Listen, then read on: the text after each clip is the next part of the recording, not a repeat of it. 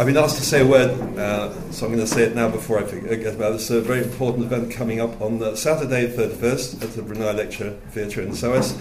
This is um, a special course on the beauty of classical and contemporary Persian music. There are flyers on the side. Jane's here if you have any questions. Bismillah, it's a great honor to uh, be asked to introduce our speaker this evening, uh, Dr. Hossein Elahi Ghomshei. She has uh, the, the, Persian expression Sahne Mumtanek comes to mind. So profundity, but uh, without least appearance of effort, he delves into uh, the secrets of uh, literature and spirituality of Iran, and for that matter, the West. I'm just going to um, read you just uh, three or four lines from uh, the Masnavi seem to me to sum up um, extremely eloquently uh, what he was saying at last time, last Wednesday, it is, about uh, love as transformative force in, in uh, what uh, we experience from day to day, like transforms things. At the same time, it's all about, it seems to me, what Temenos is about and what sacred art is about in Mon Ami سوی شهر از باغ شوخی آورند. باغ بستان را کجا آنجا برند؟ خاصه باغی که این فلک یک برگ اوست. بلکه آن مغز است و این دیگر چپوست. بل نمی داری سوی آن باغ گام؟ بوی افزون جوی و کن دفع زکام.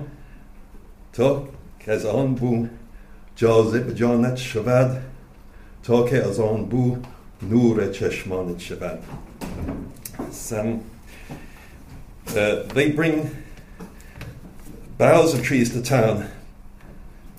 How can they bring a whole, a whole orchard, a whole garden there? Especially a garden for which this uh, whole universe here is just like one leaf comparison. We could say that that one is the kernel, this world just the pith.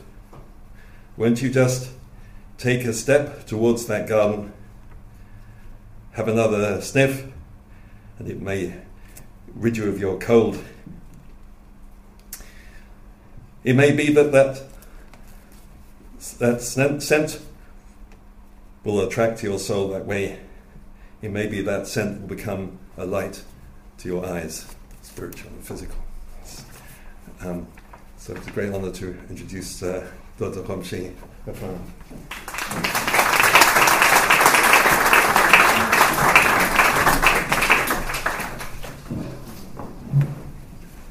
Thank you, Mr. Bailey. He is one of the scholars on, greatest scholars on Persian literature, particularly concentrating on Rumi and uh, particularly on his, his uh, uh, refrains, tarji'at, and sonnets, and uh, he is well versed in all fields of Persian Sufism and mysticism. So, good evening to you once again, ladies and gentlemen welcome to this last session of uh, discourses on Rumi. So far, we have spoken about love, about perennial philosophy in Rumi, about Fihi Ma Fihi discourses of Rumi.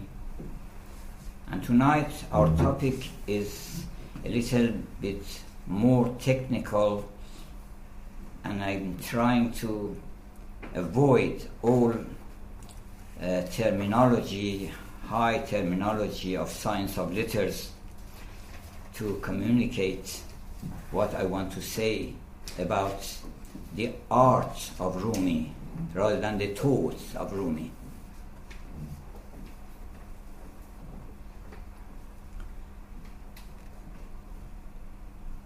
We are going to serve the cup of beauty intellectual beauty tonight, just as Shelley wrote hymn to intellectual beauty.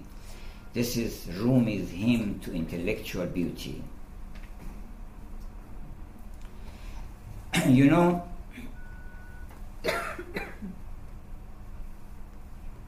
in literary criticism, there are different schools. Some more common and fashionable of them are five approaches to literary criticism, which I want to choose one of these five and to linger a little bit on that. First is the moralistic approach when they want to evaluate a work of literature or even art in general. Sometimes they evaluate it according to morality, how far it is in harmony with the morality of the society, with the morality in general, um, how are the characters, the ideas. That is moralistic approach. The second is psychological approach, more common and more appreciated by scholars because the moralistic approach is often attributed to people who have certain uh, inclinations towards giving, um, interfering in everything with morality.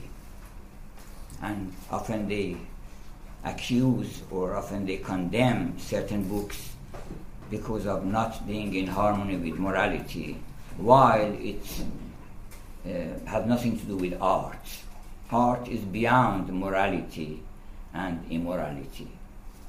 Morality is uh, what the artist may use or may not use.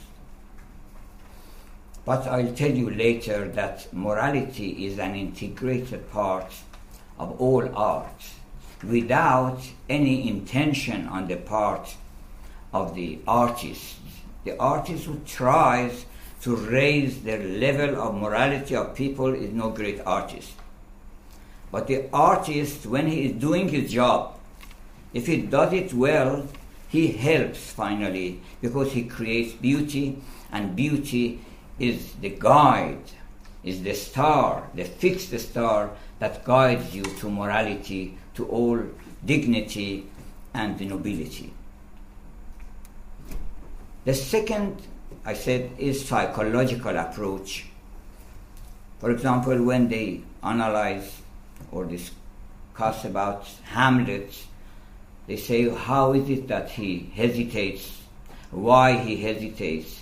Whether something in Shakespeare has created this idea, what is, has to do with Shakespeare, with uh, whether it is consistent with the other characters of the play. Um, see, these talks uh, under the influence of uh, Freud, mostly Freud, and partly Jung, uh, critics tended to evaluate works of literature on psychological, on psychological uh, considerations.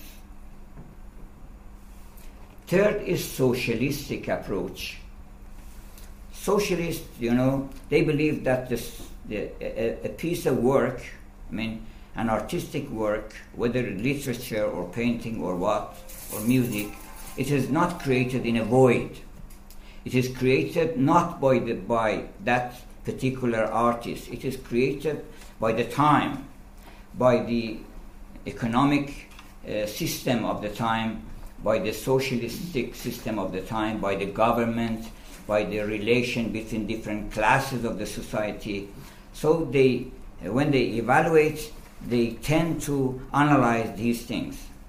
One is the archetypal approach, which was devised by, uh, propagated by Jung. Uh, uh, he tried to give the basic ideas behind the stories, behind all literature, and to give the eternal pattern behind these diversity of forms. For example, the same story has a hundred and a thousand different forms in world literature. What is the archetype? What is the general idea? What is the eternal pattern? What is its uh, real relation with, with human nature? But a fourth, a fifth school is the school of formalistic approach. Formalists, they believe that what is important in art, whether painting or music, in, in music actually form is dominating, it is all form. Some people think that music is all form. Literature, these days, many scholars in Iran and outside, they believe that literature is only form, meaning just a pretext to create the form, the composition. And they believe that a musical, I mean, a word composition, like a musical composition, which is just for the sake of itself. It doesn't necessarily have to offer any meaning. And they believe that good poetry has nothing to do with what the poet is saying.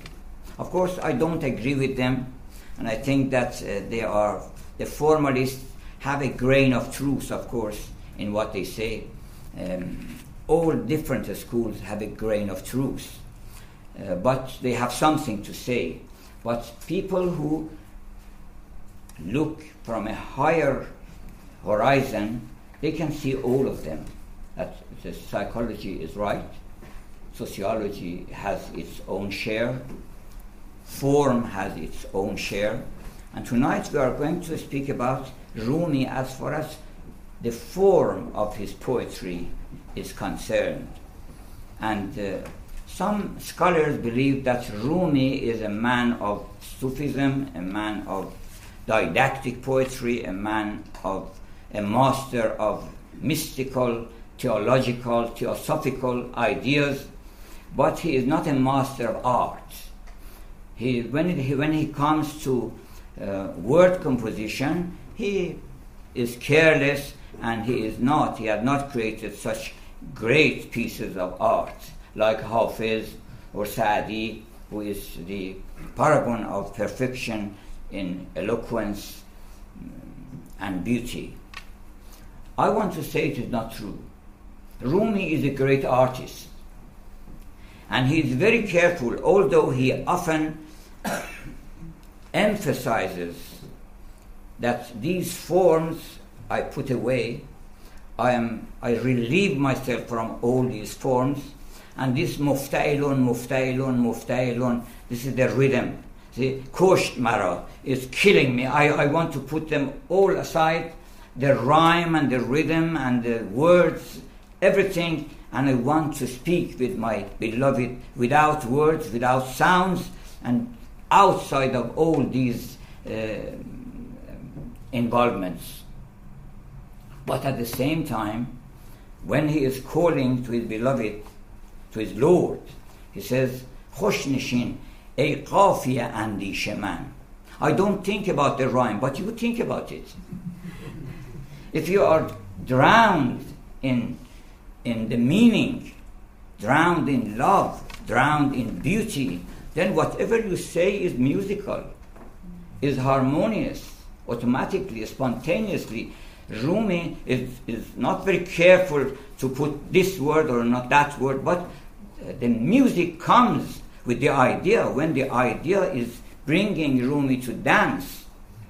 He is dancing and speaking and spontaneously composing poetry. Some people even believe that first comes the rhythm and then the ideas. He fills the, the rhythm with ideas. You start, you see, sometimes um, if somebody is playing some uh, rhythm, is beating, uh, you may enter the circle and start dancing. Your dance fills in the rhythm because the rhythm is ready, then you fill it with some melody. You, rem- you fill it with some ideas. You fill it with some meaning. See, but uh, this is just like a container. Um, uh, empty and it is ready for someone to put the water of meaning or the wine of meaning or the wine of uh, beauty into it. So, at first, I have to give an introduction to the idea of form. Form is one of the most common concepts in literature. It is so vast, actually, hundreds and hundreds of books have to be written about form before you can understand something seriously about that and to come to know what is what. And it is very difficult to put people into picture when it comes to form because so many different, sometimes contradictory meanings. Sometimes form is depreciated, sometimes is appreciated. Form may be God. According to Aristotelian philosophy, form is the unity in everything. Everything which has a form, the form of it eh, is different from the matter of it. For example, a pitcher, a goblet, a cup. A copy is a form. The matter is not important.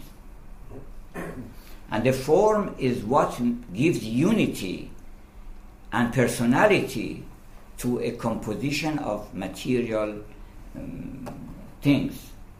So, sorry, just uh, lingered. Uh, I was speaking about the form as. Uh, I forgot all about that because of the intoxication. I will remember. One of those widespread concepts. Yes. Some people deprecate it, and some people. Yes. Yes. You see, when uh, you speak of form, you speak of eternal realities. You speak finally of God, because God is the absolute form everything has some potentialities and some actualities. The actuality is the form. The potentiality is the matter. So the more you have actuality, you are farther from matter. Un, until you come to God. God is full actuality and uh, no nothing in him to be to come from potentiality to actuality is full, perfect, and is waiting nothing. This is one view. From another point of view, form, we say, what is this form? You have to go to meaning. Rumi, Rumi says, Yar ma'na ki surat rahzan ast. Be a friend with the meaning, because these forms are robbers, are thieves. These forms um, take you astray, misguide you, because uh, forms may be may look the same, but the meaning far far different. And uh, one of the greatest deceptions in the world, Rumi says, one of the greatest deceptions done by all impostors and charlatans and uh, people who uh, deceive and try to rob people of their uh, wealth, they all uh, are disguiding people or misguiding people, misleading people by form. So let us read one story, uh, the story of a parrot, and then we'll go back to other meanings of form. There was a grocer who had a parrot, a sweet voiced, green talking parrot. Perched on the bench, it would watch over the shop in its master's absence and talk to the customers. Once, as it sprang, it sprang from the bench. Of course, he has a little bit abridged it, the translator, but there are some other lines that once it happened that um, the grocer had gone home, and when he came back, a cat sprang from the bench and flew away it spilled some bottles of rose, rose oil. Its master came from his house and merchant's wise seated himself at ease on the bench. Finding the bench wet with oil and his clothes greasy, he smote the parrot on the head, and it was made bald by the blow. For some few days it refrained from speech.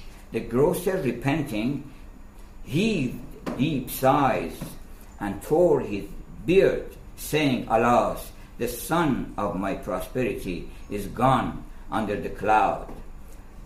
Would that my hand had been broken when I struck such a blow on the head of the sweet tongued one.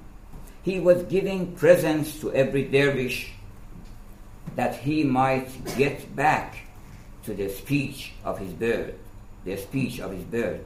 After three days and nights, he was seated on the bench, distraught and sorrowful, like a man in, his, in despair, showing the bird every sort of marvels in the hope that maybe it would begin to speak. It would begin to speak. When a bareheaded dervish passed by, a bareheaded dervish like me, with bald head passed by, clad in clad in, in rags, in, in Sufi dress, his head hairless at the outside of a bowl.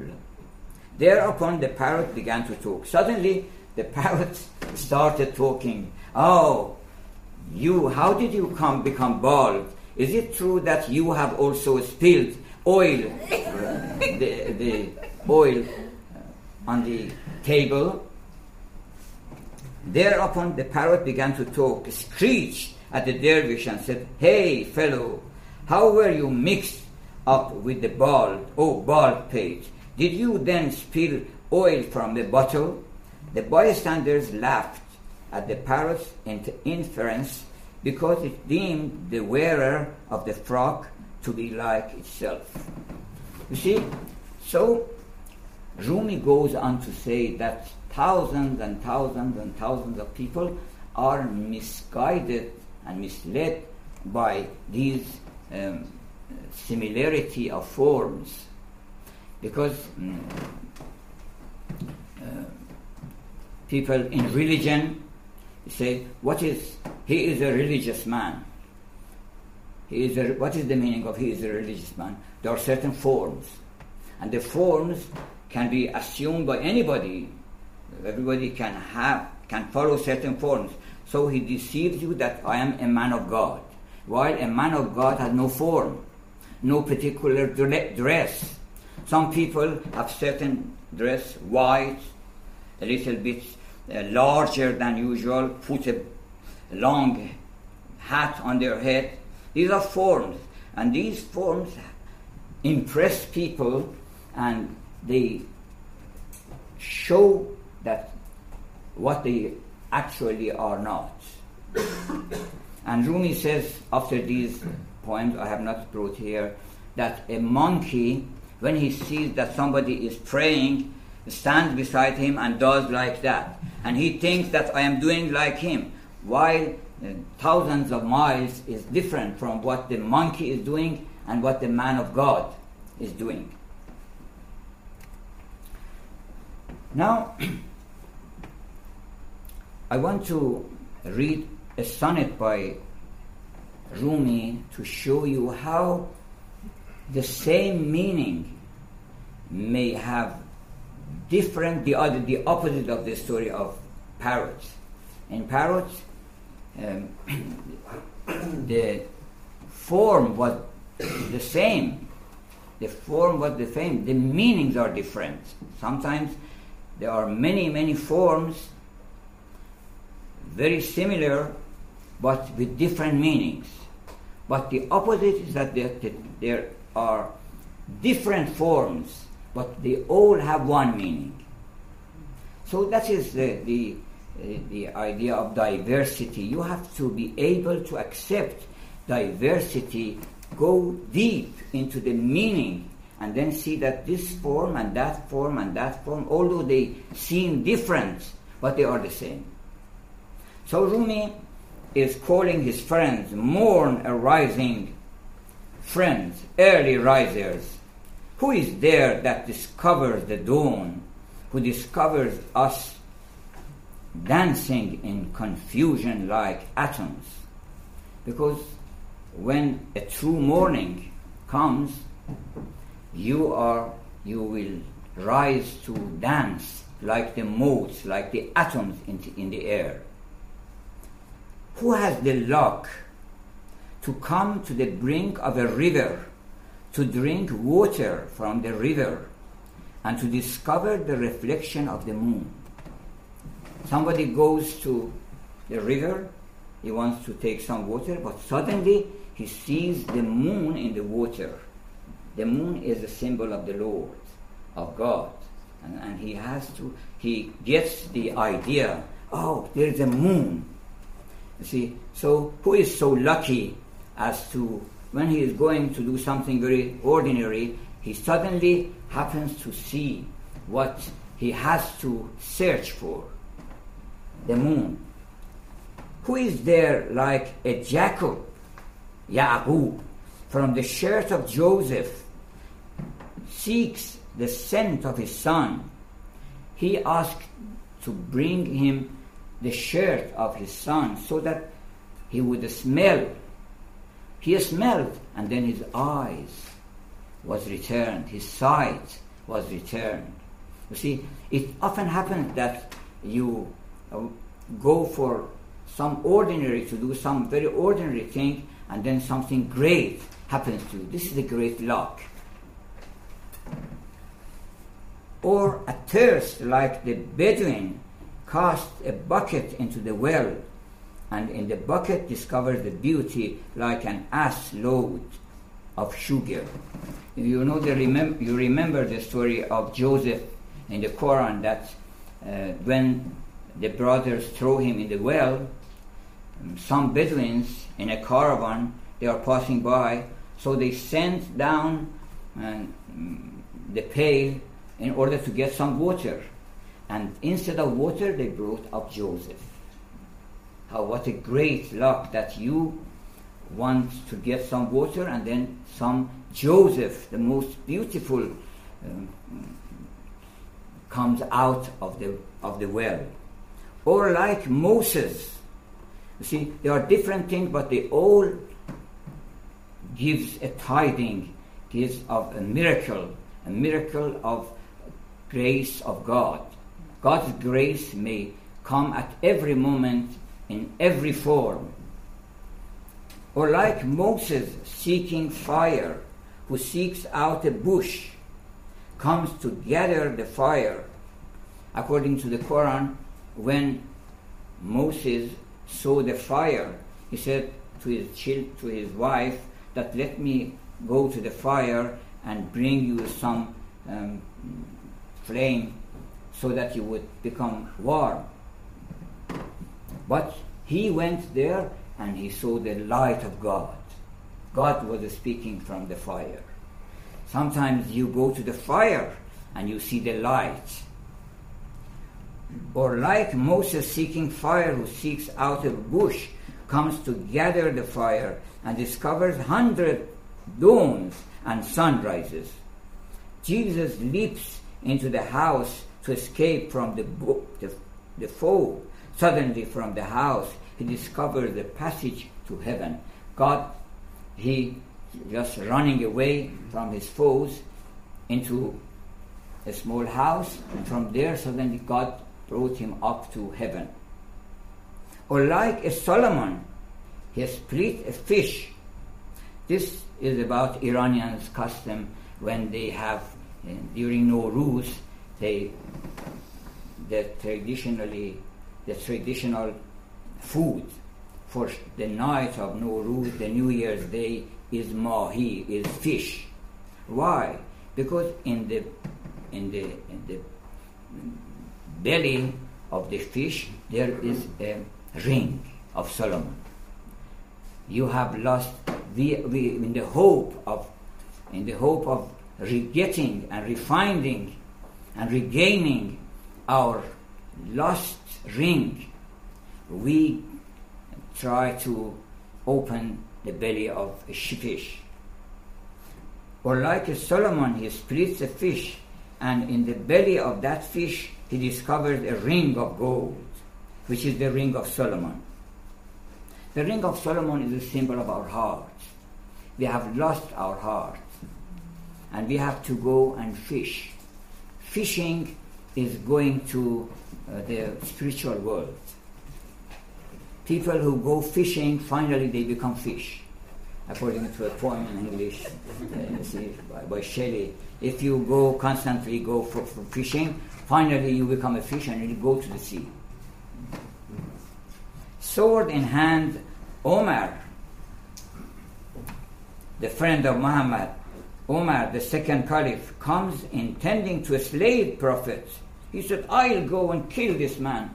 He came there and he was devoted and he was attracted and he lost all his heart and he was one of the friends to the end of Muhammad.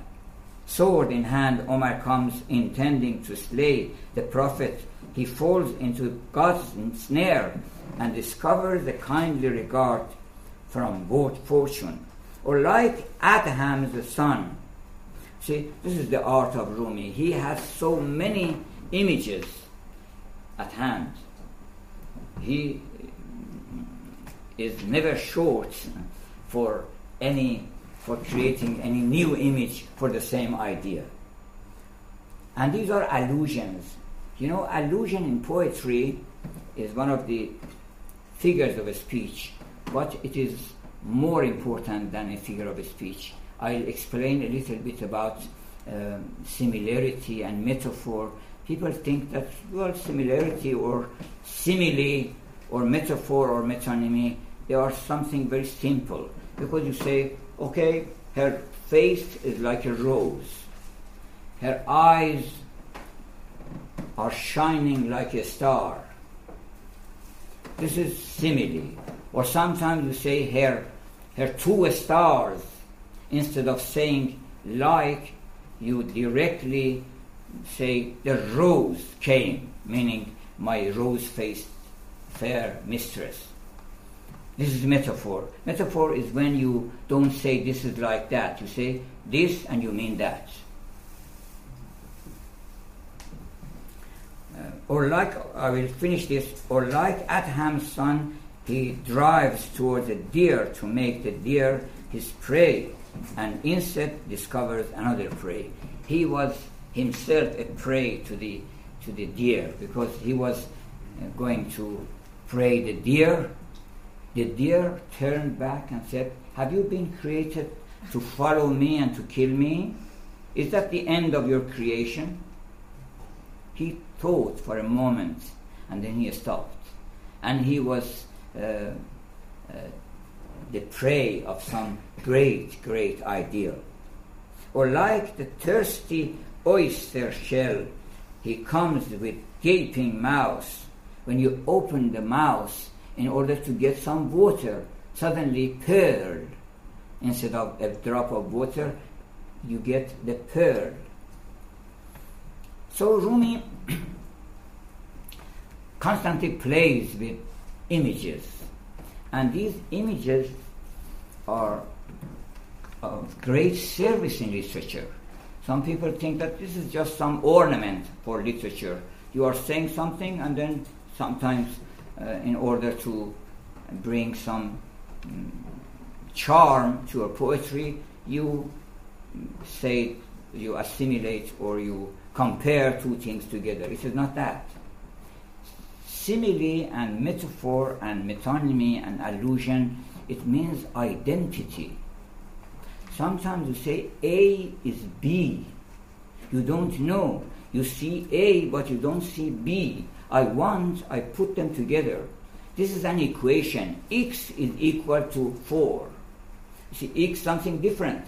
But when there is equation, you come to know that X is equal to 5 x is equal to 3, y or y is equal to. This is an uh, equation. The equation of literature is as important as the equations in mathematics.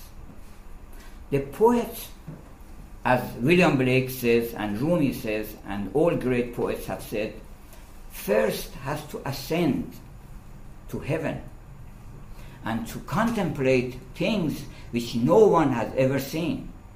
He comes to a new consciousness and he is eager, he is desperate actually to communicate himself and to make people conscious, to make people aware, to give the news to people that I have been in such and such place.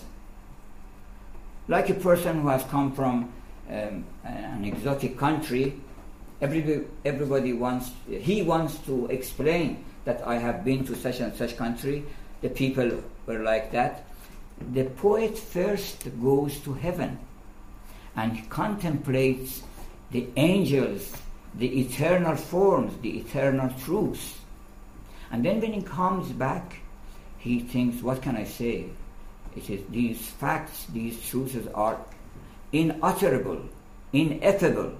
Ineffability is one of the characteristics of mystical experiences. One is it is ineffable unless you just employ some image. Actually, one of the great poets of, I think it is uh, W. Yeats, or maybe Eliot, I'm not sure, that the, the main job, the main task of poet is to find an image or a collection of images in order to communicate. He, he sees something, some similarity between his own experiences and these images. So he offers these images in the hope that people would be involved in these forms and finally get something, some idea of what he has felt. So,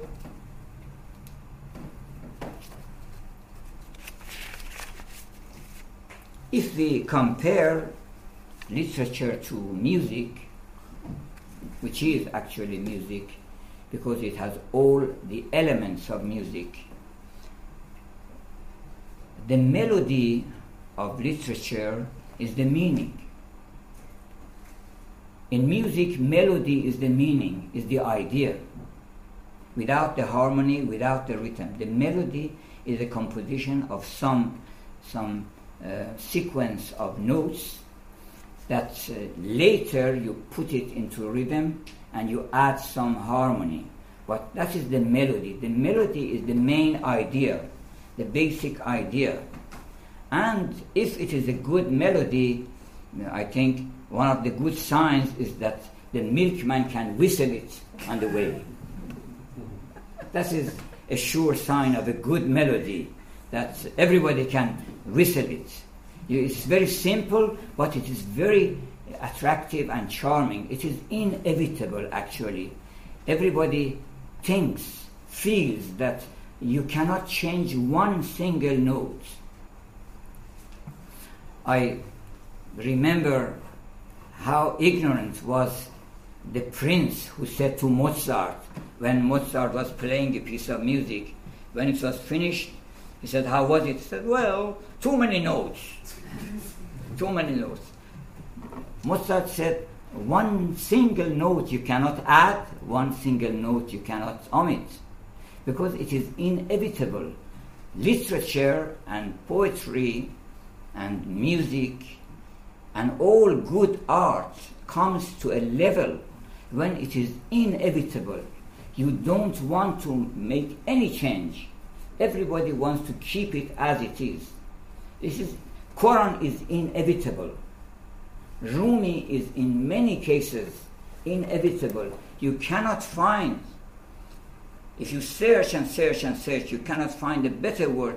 It, even the best man of letter cannot change one single word of that piece which has risen to the level of, uh, you could say, sublime. in literature they call it sublime. Sublime is when you arrive to the, uh, you have access to the eternal form, and that form without any fault, pure and clear, comes to your mind. This is the melody. In poetry, melody is the meaning. Some great meaning, some great truths comes to the heart of Maulana, to, to the heart of Rumi. He finds that God is jealous, for example. God is more jealous than you. And his jealousy is very serious because if he finds you with someone else, he will get it from you. He will uh, deprive you and you may ask why he, is, he, he, does not do a good job because we, we want our mistress, we want our friends. How is it that he, if he finds us with someone else? What someone else means someone who is not a man of God, who is not a good person. If you are with a good person, you are with God. If you are with your mistress for the sake of beauty, for the sake of goodness, for the, on the basis of justice, then you are with God. So God is not jealous with you. So this idea, when it comes to the mind of the poet, then he tries to give it a form. And, and he, what is the rhythm then? The rhythm is because the idea is so full of joy. The idea is so delightening delightful that you have to dance. So you have to give it a, a rhythm. And that rhythm is light and lively and gay. It is not um, a, a, gloomy. Of course, we don't have any gloomy rhythm because all rhythms um, are happy. Rhythm actually means happiness. Rhythm, at least, it means hope. At least it means it gives you some good promise. Because rhythm means everything is okay. People don't know that. If you are in a real tragedy, you cannot play any rhythm. Rhythm in poetry, in music, there is no sad music. People say, is that a sad part of the music or the happy part? Uh, all is happy part. There is no sad part of music. Music is all happiness. It comes from the, the realm of hope, the realm of beauty, the realm of delight, the realm of happiness. True music, like Handel, for example, it's, it's coming from paradise. So, rhythm may be more lively, more, you may contemplate. Sometimes it is more uh, for good for contemplation, sometimes good for dancing, uh, when it is very slow, you see one, two, three, four. You have time to think about it. You see, you are moving, but you are happy. You don't lose any hope. We don't have any sad mood in music. So all the music, even the poetry of uh, Nasser Khosrow, somebody asked me, how is it that people don't like Nasser Khosrow as much as Hafiz? And I said, partly it is because of the rhythm. Rhythm is heavy, is contemplative.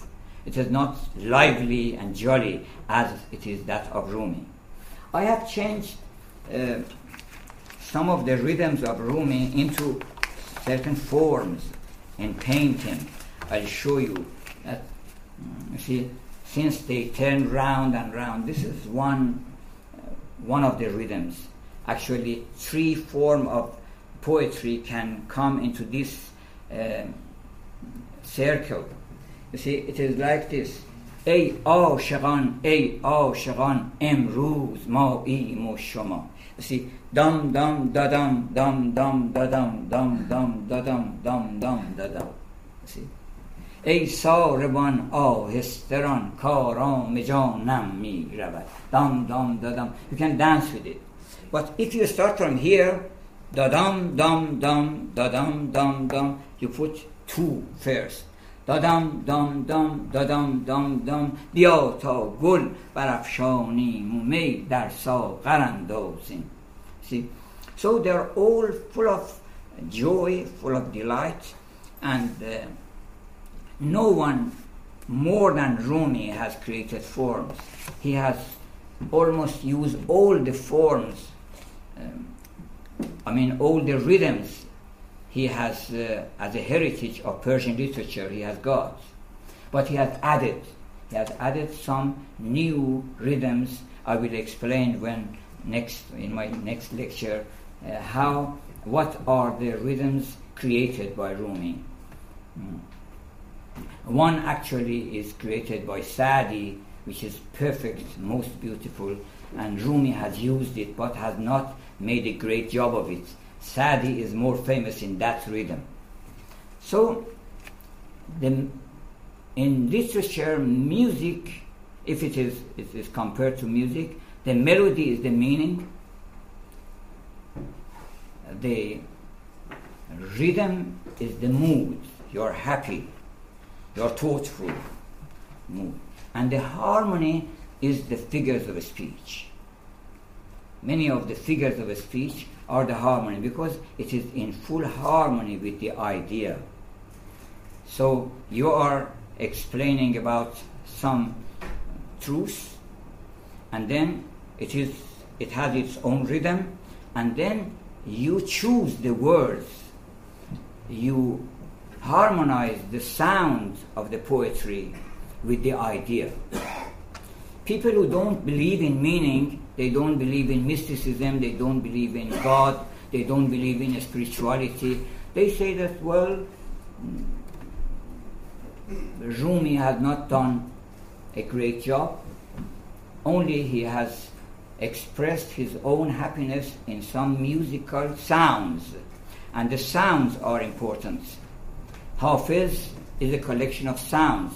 Hafiz is a music maker with, is a composer with words, a composer with sounds. And they don't think that if there is no meaning, no form would be crystallized.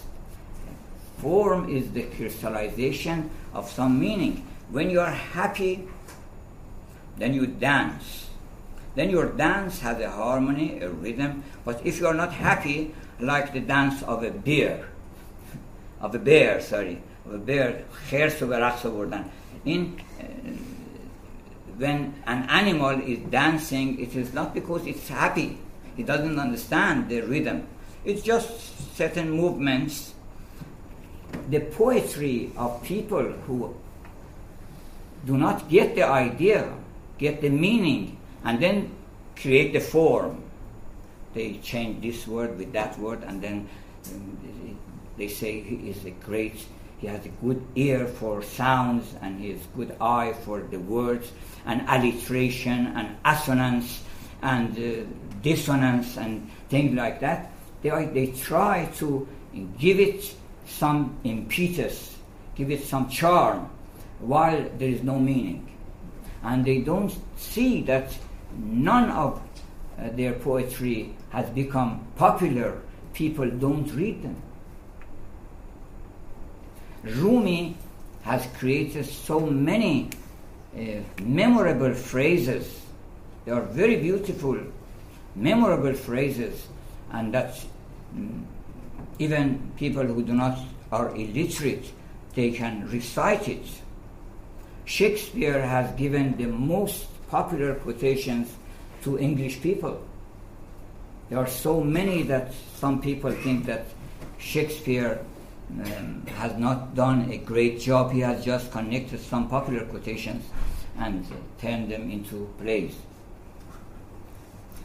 Uh, but uh, so the third part, I want to linger a little bit on on the third one, which is uh,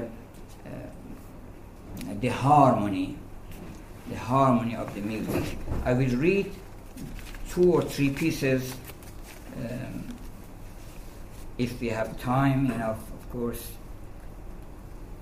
Let me read this first. I am a painter, a picture maker. Every moment I fashion an idol, then before you I melt away all the idols. You see, Every moment you see the mistress and you make a painting and you say, No, it is not he, it is not she. And then you destroy it. Because you, you yourself understand that this is not a mirror before your mistress. I raise up a hundred images and mingle them with the spirit. When I see your image, I cast them in the fire. You are the vintner, vintner Saki, or the enemy of the sober, or the one who lays waste every house I build. Whatever house I build for myself to live in, you destroy it, you make it ruin. And this last piece um, uh, is again about the different forms of happiness. Do not grieve ever any joy that has gone forever. People are constantly um, sorrowful about the joys they have had once a time, once upon a time. Said, well, we were young and we could do this and do that, and what a good time it was. What Rumi says, never uh, grieve over any joy that has gone forever, for it will return to you in another form. Know that for sure. Did not the child find joy in its nursing and, its, and in milk? When the child was weaned from milk, the joy came from wine and honey. This joy is an unqualified thing. The meaning is unqualified, no color, no form, nothing at all. But it can come to every quantity, every quality, every form, every color. The joy is unqualified thing which enters various forms, moves from box to box, between water and clay it suddenly displays its grace in the water of the rain, again enters into the rosebed and lifts its head from the earth. He just rises. If you look at the flower, you suddenly see that, well, he has come up to tell you something. Say, hello, how are you? I am the same joy you once used to uh, have. Uh, this is a new form of that. So there is a verse in the Quran that God's atvar means diversity and um, plural, plurality of form is infinite. Every moment he has a new form. So you will never get bored with it. Every moment you will see him in a new form. He is ever fresh Every time, every new time you think about him, something new happens to you. It is not an old God. It is true that English people say God is a good gentleman, an old gentleman, but he is not old. He is young, and every moment, just like a young boy, shows a new face, a shining morning face. Not it comes now it comes by water and by way of bread and meat now by way of beauty now by way of horse and saddle from behind these veils suddenly one day it peeps and shatters all the idols that which that which is neither that nor this and in, in the end when uh, you experience all different forms he suddenly comes out of all forms, and in one moment you see him without form. The formless uh, beloved, the formless mistress. You can't imagine, what it happens. It happens that you see sometimes that this was God. What was the color? I don't know. What was the form? I don't know. But I know that He was God. God is behind everything. Everything hides God by its form. But when the form goes away and all the forms go, go away, what remains is the face of God. And the, the I mean, fortunate people are those who can see beauty rather than the beautiful. Oscar Wilde said, uh, says, some people uh, see ugly things in a piece of beauty. They are corrupt because they look at some beautiful thing and they think about how much I can sell it more, I can, what can I do, how I can um, handle it and make it a business for myself. They are, they have ugly ideas about a thing of beauty. Some people see the thing of beauty and they see the thing of beauty. There is hope for them. And some people, rare people, look at the thing of beauty and then they see the beauty as a thing of beauty, the beautiful, and then they find beauty in general. They understand what is beauty. Beauty without form, without any uh, limitation, without any color. That is beauty. When you get acquainted with beauty, then you are free from this beautiful or that beautiful. You are acquainted with beauty itself, with the essence of beauty. And uh, I don't know how much time I have. Uh, five minutes. Okay, so I will. There were so many things I wanted to read for you, but I will come to an end. There is a very fine piece in Masnavi, عاشقان را شد مدرس حسن دوست.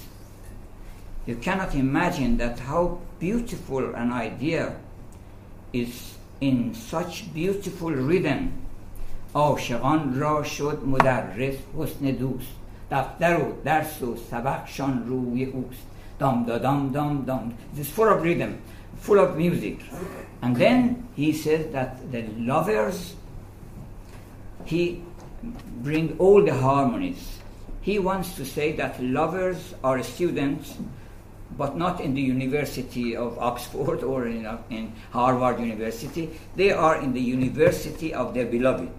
They look at the face of their beloved and they, he teaches them. He is the mudarris, the professor and the teacher. And then, since it is talking of teaching, then he brings all the words related to teaching. Daftaru, the book. Darsu, sabakshon ruye us since they are teach, getting the lesson from their beloved, so they, their book is the face, their notebook is the face, their table, white table is the, is, um, uh, the face of their beloved. So everything, the pen is the face of their beloved, the look of their beloved.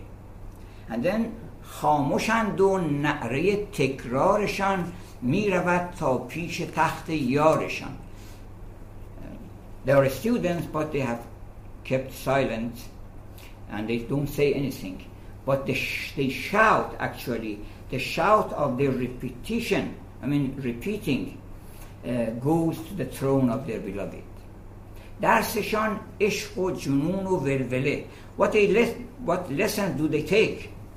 They take the lesson of love, the lesson of madness, the lesson of revelry, the lesson of inebriation, the lesson of intoxication. These are the lessons, not highly philosophical ziyadat as to bab silsile.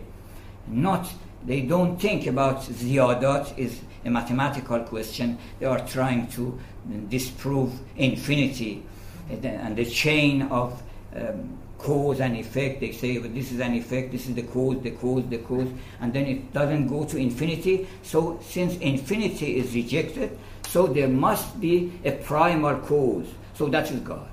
So this is the way they want to prove God. While they are in the presence of their beloved and they are dancing and they don't need to think about the chain, they take the chain of her hair. If there is a chain, uh, is the hair.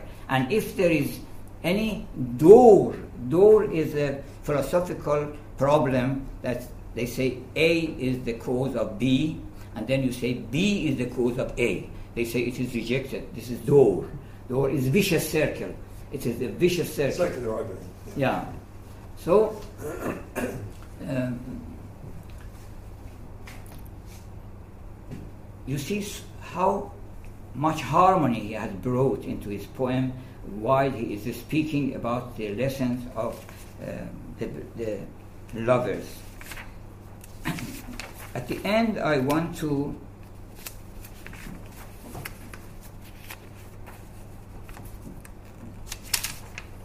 just uh, a few lines. Uh, Rumi's idea about beauty.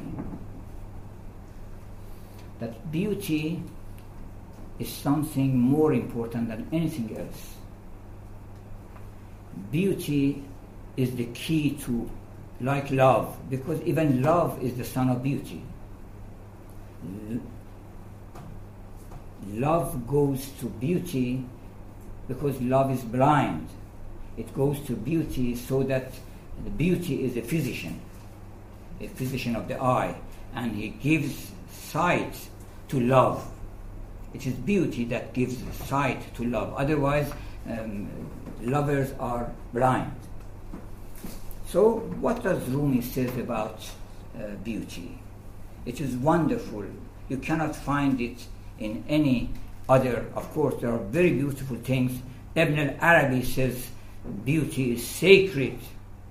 It is fantastic that he says, um, I happen to see a Jewish girl and her Torah, his Bible, her Bible was her legs. I could recite the legs. He said, I could recite respectfully the legs to understand the Bible. See? So it is sacred actually, beauty in whatever form it is, it is sacred.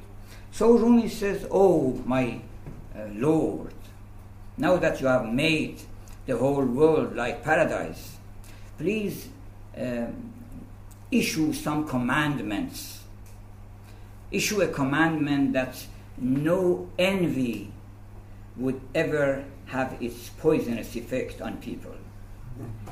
issue that issue another commandment that no thorn would tear people to pieces like a dagger because thorns are like dagger make them repent of their thornship so that they would not be torn anymore. They would not be dagger anymore.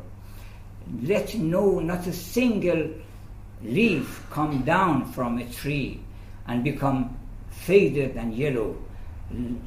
Make another commandment and he continues to say issue such commandments such commandments so that the world would be better and better and better and then finally he says even if you don't make any any uh, commandments your very beauty will would spontaneously automatically do all these jobs because beauty will change your mind to be like a dagger.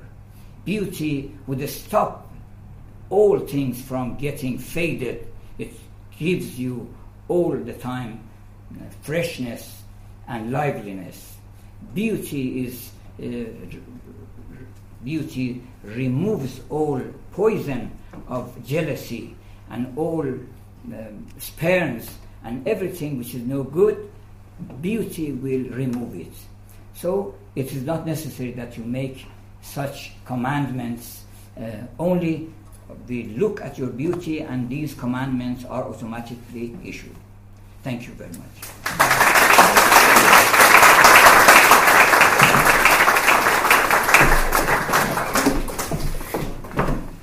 Well, many, many thanks to uh, Dr. We do hope he'll be back with us really soon. I don't think we ought to let him go. In Arabic and Persian, word husn means both beauty and uh, goodness, and we've had lots of it in this uh, lecture. Uh, have we any questions, please? We were talking about the form. You Could you speak a bit louder, please? Yeah. So just slowly. When we were talking about the form, we talked about the very profound sentence. You and the profound sentence said that the form, the last form, uh, is uneditable, so we can't edit it. And and and then uh, you, somehow you open uh, the discourse to the modern uh, static because the modern static basically the whole idea of 20th century is playing form Dadaism, Surrealism, Cubism, uh, Impressionism, all of these are based on form. But what you are saying basically, you challenge the whole uh, 19th and 20th century of the Western idea of, of, of form. And then uh, it seems to be the way that uh, you describe the form uh, in terms of mathematical permutation. Um, if you think every single artist is constructed from the gene, and the gene every 2000 or 3000 will be repeated. So we had similar artists that exist now 2000 years ago with the same idea. It seems to me a spiritual uh, uh, person that is goes through the kind of spiritual development of art or form, eventually go back to the original form.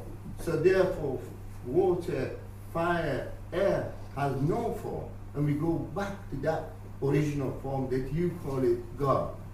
So is that a good interpretation, or you have different meanings? So the archetypal are different in, in your mind, in your interpretation. Um, Um, would you explain for me because Oh, I'm hard of hearing. yeah. What I was saying there- hard of hearing. Ah, impression.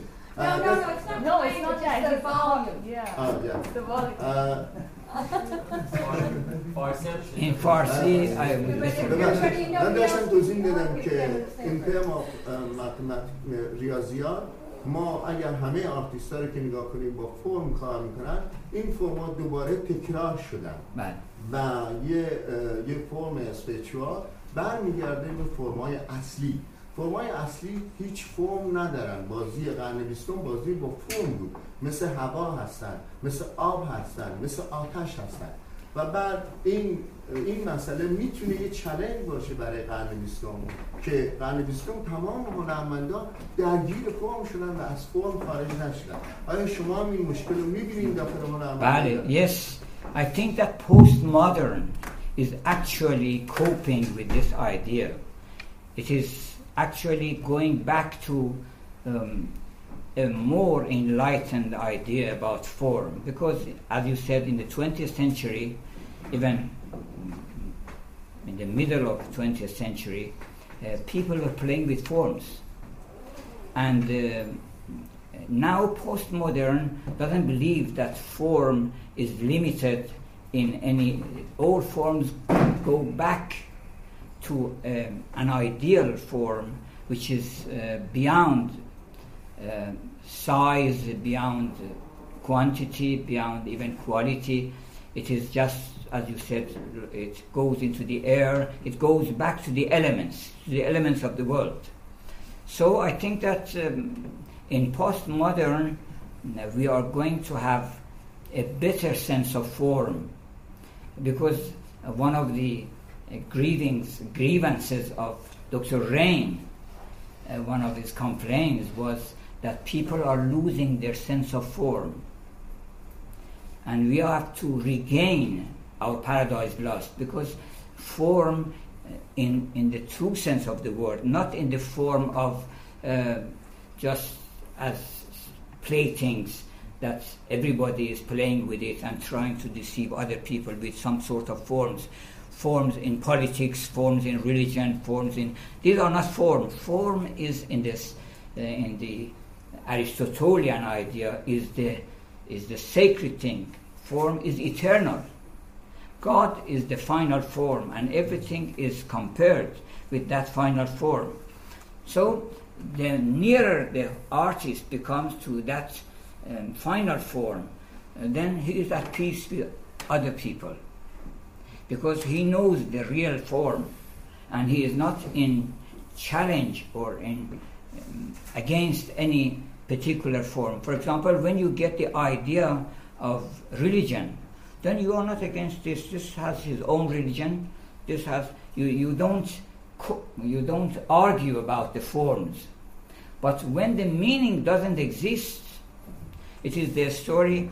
Um, let me tell you this story. I wanted to say that four people, one from Persia, one from Arab, one Arab, and one Roman, and one Turkish.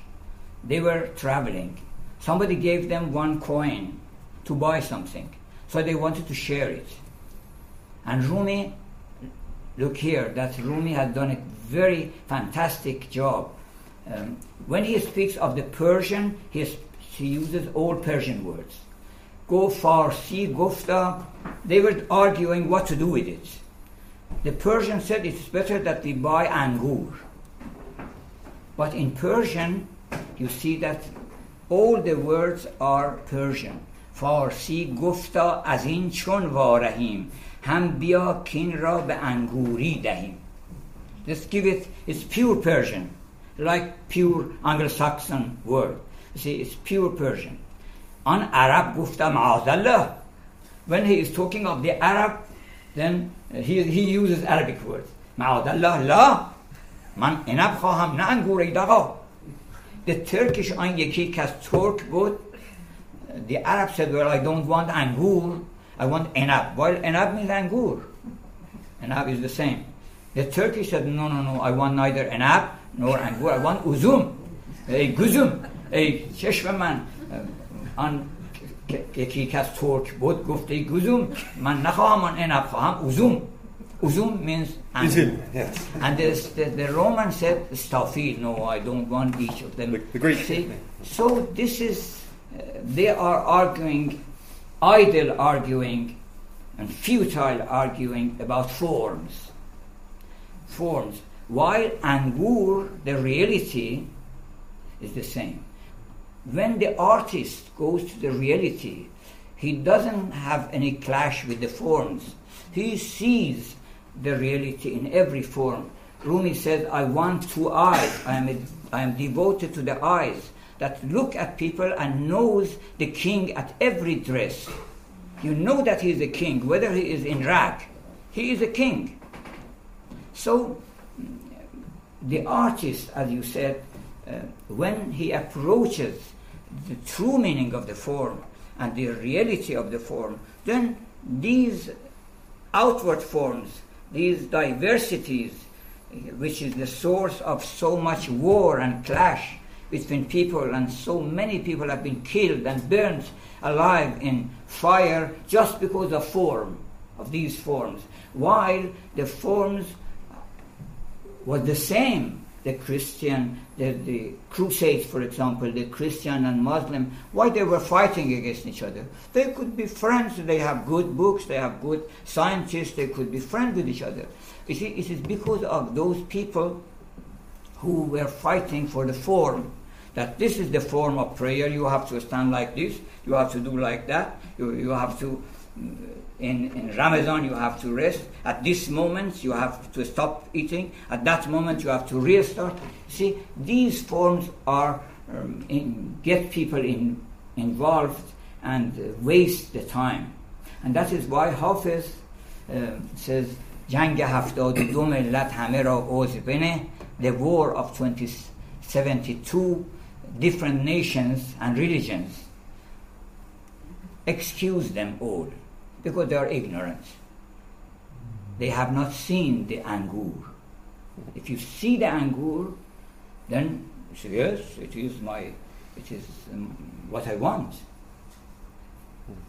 Well, it, may, may I just touch on one more dimension from, from the religious point of view, if you like, that um, what's characteristic of this world, and one of the reasons why we need art, that means something, is that nothing is exactly what it appears to be. What's characteristic of the spiritual world, of the next world, is everything is exactly what it means to be. So there isn't this contrast, this clash between form and meaning. So we say at the resurrection, person is resurrected with their inner meanings of who they were, what they do.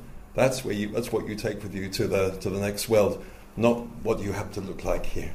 نتونیم اگر هوشمندی به معنی گرای که معنی من باوند نه صورت به جای. سعدی.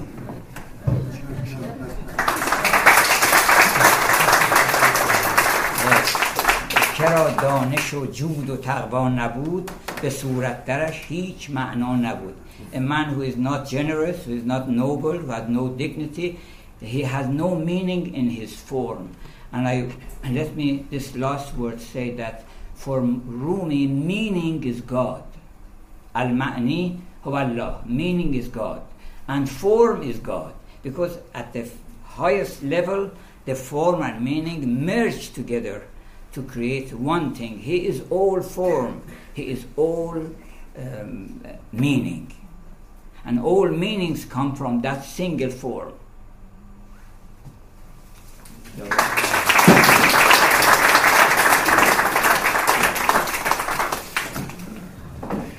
Remains me to thank uh, Dr. Ghomshei one more time, and we uh, hope and pray that you'll be back very soon. we need. We need you.